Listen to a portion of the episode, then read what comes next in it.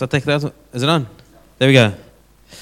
All right. Um, so I just want to th- honor and thank the guys in the overflow room. I know it's uncomfortable, not ideal, but we're working with what we got, and um, I think it's wonderful to be able to gather. Um, you know, even if it's watching it on the screen, um, but just being amongst the people of God, I think is absolutely wonderful that we have it now. And um, yeah, it's interesting that today um, I prepared a sermon for, I was preaching at the previous meeting, and now and I had a sermon prepared, and I felt the Lord changed the direction probably just before the meeting started for the first one. And so I thought maybe that's the direction for this one as well. But the Lord changed that as well. So I'm just trying to follow the leading of the Holy Spirit. I want to be in step with Him. And I think there's a blessing in, in following the leading of, of where the Spirit is taking. So, yeah, so, so I don't think, Ruan, all those scriptures I gave you, we're not to. Yeah, so, so cool. So we'll just have to work on the fly. Um, yeah, wonderful. So I, I, I realize now, just pondering on, I think probably one of the biggest news this, this week has been what's happening in Afghanistan. And it's horrible. It is absolutely horrible. I think we can just take a minute now um, and just pray for them, for, for both the Christian and the Taliban there. Um, Taliban to come to know Jesus. Um, and their hearts to change. And the Christians, I think it's, it's extremely tough for the Christians in that country. Um, I understand that if you've got a phone, you try and get rid of it. Um, because the Taliban gets hold of your phone and see what's on it, and you're a Christian, there's a Bible app or some form of communication, they'll kill you immediately. Um, it's especially they're hostile towards Christians. Um, I think they're hostile in general, but especially towards Christians. Um, fathers and, and husbands are fearing for their wives and their children. So it's, it's really tough what's happening there. And I just thought if, if I would go to that church now and I would use the word freedom, what they would hear and what we would hear. Um, and if I would use the word desperation, what would come to our mind and what would come to their mind? I think desperation for them, there's way more reality to it than for us. Um, and we sang the song, I'm Desperate for You. Um, and it's actually before the song sang, I felt the Lord just um, speak to me about our levels of desperation. Um, and, and, and, look, it's different. Uh, I think it's, it's a different um, place that we're in.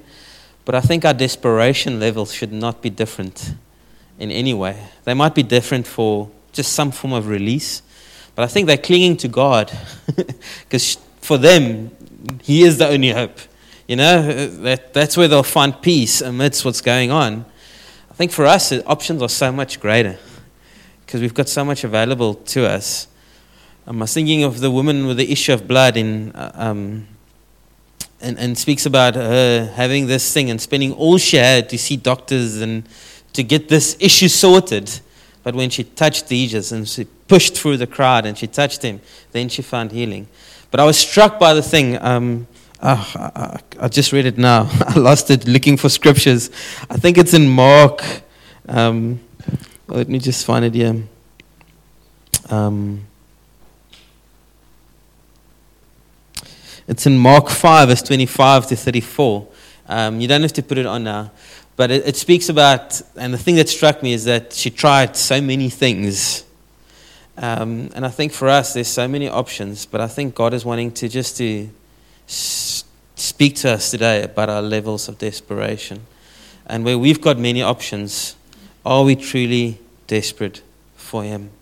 Is He truly the one that, when it comes to the various things that we struggle in our lives, whether it be sin, unfaithfulness, it could be um, unfruitfulness or unfaithfulness in terms of our gifting, it could be a sense of complaining and just a.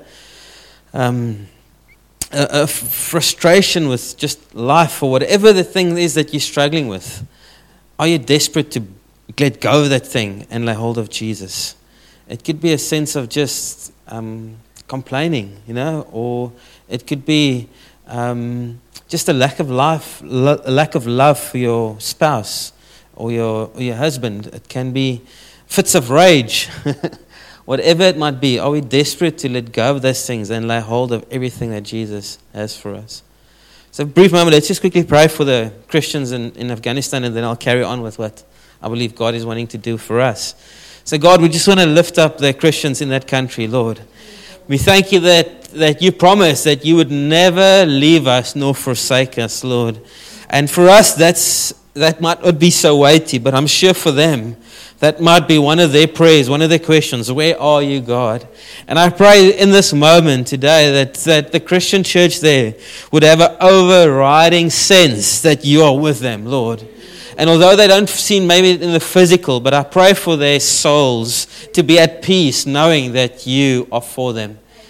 Um, so pray for peace for them, God, a sense of peace amongst the turmoil. God, I pray for the, the, the, the, children that's being taken from their parents. I pray for them to cry out to you and cling to you. Um, I pray that this won't cause their hearts to drift and, and, and, and, and forsake you. But I pray that the, the seed that was sown by their parents, God, I pray that it would yield a wonderful harvest in their lives, God. That they would cling to you, God. That they would cling to you, God. That truly that I, I pray that there was that the seeds would have fallen on fruitful ground. And now as they're going through this, God, they'd be able to endure. Give them the strength to endure, Lord. Give them the strength to endure, supernatural strength, God. And I pray, even amidst this, God, wherever they find themselves, that the gospel, God, message would be shared, God, that your light will shine through them, God. That truly amidst that, there will be a city on a hill that cannot be hidden. And I thank you, Holy Spirit, that you are the Paracletus, the one that comes alongside them in this time, that you are the comforter for them in this time. And I pray for the, the Taliban people, God, people that's inflicting the violence. And I just pray, God, that so many of them, as they try attempt it, they would. I've heard so many testimonies of Muslim people coming to see you, God. And I pray for them to receive visions of, of the living Christ, the resurrected one. I pray for their hearts to shift, God. I pray that many of them, God, as they sleep at night, that, that you'd come and speak to them, God. I, in Job, you speak that you that you still speak today. And in some cases, you terrify people with warnings. And I pray that you'll terrify them with warnings, God, that they would, that they would truly be saved from the pit and change their ways. God, so we pray for that nation, we pray for that people in Jesus' name. And I pray for us, God, as we think of those people. God, would you come and shift our hearts that we won't become uh, apathetic and, and just numb to some of those realities and, and even, even sluggish in where we find ourselves, God. So I pray that you increase the desire and the hunger in our hearts for you. Passion for the lost, Lord, in Jesus' name. Come, God, come shift something in our hearts. The harvest is plentiful, but the laborers are few. God, I pray even today as you here in this two o'clock service, the graveyard shift on a Sunday. Come and revive your laborers. Come and revive your laborers in Jesus' name. Amen. Amen. Amen. Oh, Lord. And so just sense uh, that God wants to come and come and tune up the desperation, the, the desire in our hearts. Um, some of us might be following the Lord for years. It doesn't mean that we should stop pressing in, seeking. Paul wrote, and this is a scripture, um, it's in Philippians 2, 3, Philippians 3, verse 12. Philippians 3, verse 12. And, and Paul, he's, he's a seasoned guy. he wrote most of the New Testament, and he writes this. Some of us might be new in the faith, and this would be true for us. Some of us might not be even in the faith, and we're just here checking this out. And this is the invitation for you as well. Not that I have already obtained all this or have already been made perfect, but I press on to take hold of that for which Christ Jesus took hold of me. Earlier on in this, in this chapter, he speaks about that everything that he's gained, he counts as rubbish for the surpassing greatness of knowing Christ Jesus. Surpassing greatness of knowing Christ Jesus, his Lord. And you've got to understand, he was making it in the, in the, um, as a Pharisee. He was living the life, the good life, from a Pharisee point of view. And yet he said, I count all that, all those good things that I had, the, the, the career that I had, I count that as rubbish for the surpassing greatness of knowing Christ Jesus. And then he says, Can you put that back on, Ruan? You can keep it there for a while. Thanks, man. I press on to take hold of that which Christ Jesus. And that word press on means to seize It's to aggressively, violently, eagerly take hold of something. And um, I remember as a, as a um, student at Bible school, I had a golfie. Anyone ever owned a Citi Golf, the old Citi Golfs? A couple of you. I'll, I'll just say door handles, and I'm sure you all know what I'm speaking of.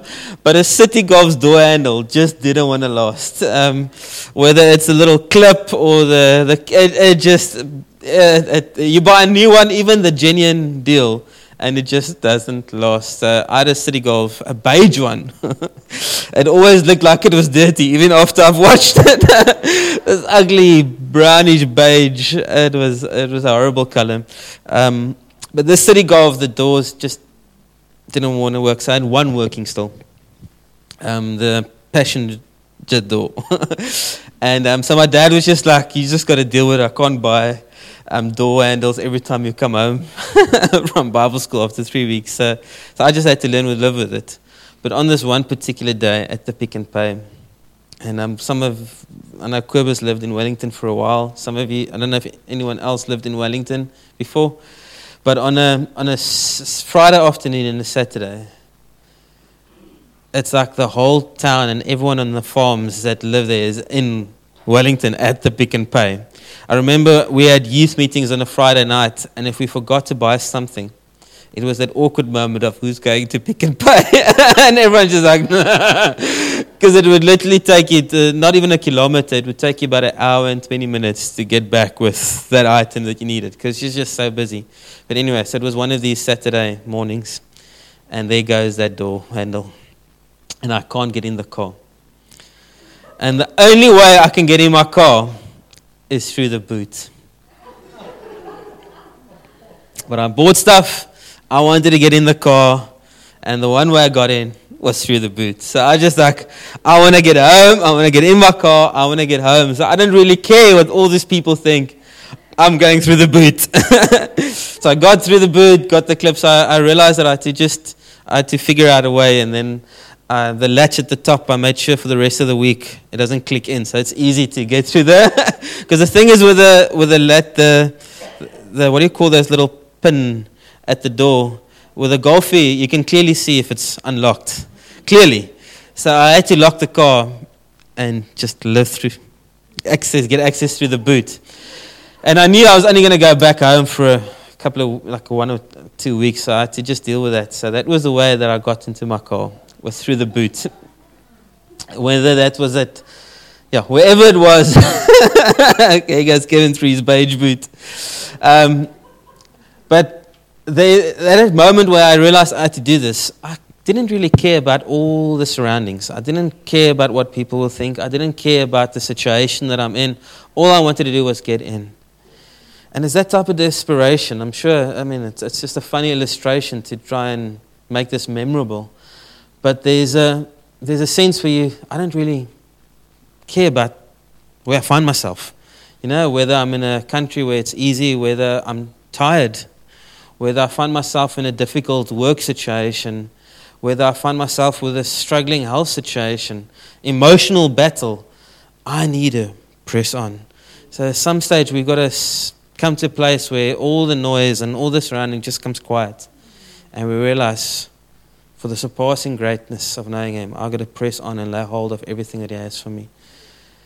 Those things that's weights and sins that's weighing me down as I run this race, I've got to eagerly, violently, desperately throw them off and eagerly, desperately seize, lay hold of what I have in Christ Jesus. And we have been blessed with every spiritual blessing in heavenly places through Christ Jesus. So in Christ, we've got so much. So it's not that Christ doesn't have anything for us or, or that we don't have access to anything. It's, I think, our desperation levels that's lacking. And so that's what I have on my heart to share. And I don't want to try and share more for the sake of sharing more. I think it's clear what the Lord is speaking to us this afternoon. And Quebis, maybe you can just come back and do that song, I'm Desperate for You. Um, I want to pray for us and then just as a response to sing this song and, and, and, and as a, that, would be our prayer. Our prayer for those in the overflow room, for those of us here, that that would be our prayer. Um, whether you feel the emotion there in the overflow room or not, whether you feel the emotion here or not, it's not about the emotion. It's about coming to the place where say, I need Jesus more than anything else. I can lay hold of the joy where I'm maybe feeling depressed, where I'm worried. I can lay hold of His peace. I can lay hold of Him amidst the situation that I'm in at the moment. And I'm not preaching physical, I'm not preaching a prosperity in earthly gain. I'm preaching in a sense of prosperity in Him, where He is everything that we need, where He is the surpassing greatness, where He is the great reward, where He is the pearl of great price.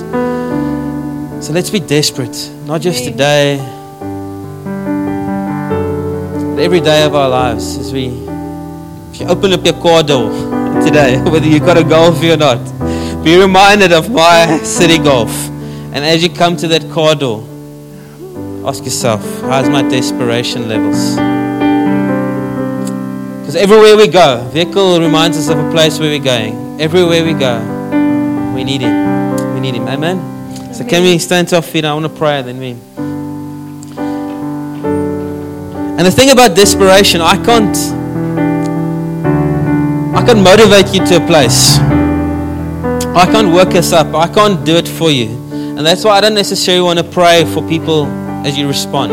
I want you to pray as you worship to your God, because He's your God. So, God, as a people, we want to come and we just want to weigh up this question how desperate are we? We look at the world and we look at people that's really going through hardship. And we look at our situation, and maybe that puts it in context in some way. But we don't, we want to you to come and examine our hearts in this moment, in this couple of minutes that's left for the service. Would you come and examine our hearts, Lord? And as we open up our hearts, would you come and fan into flame, fan into flame a passion, a hunger, a desire, a desperation for you? Would you come, Lord? Would you come, Lord?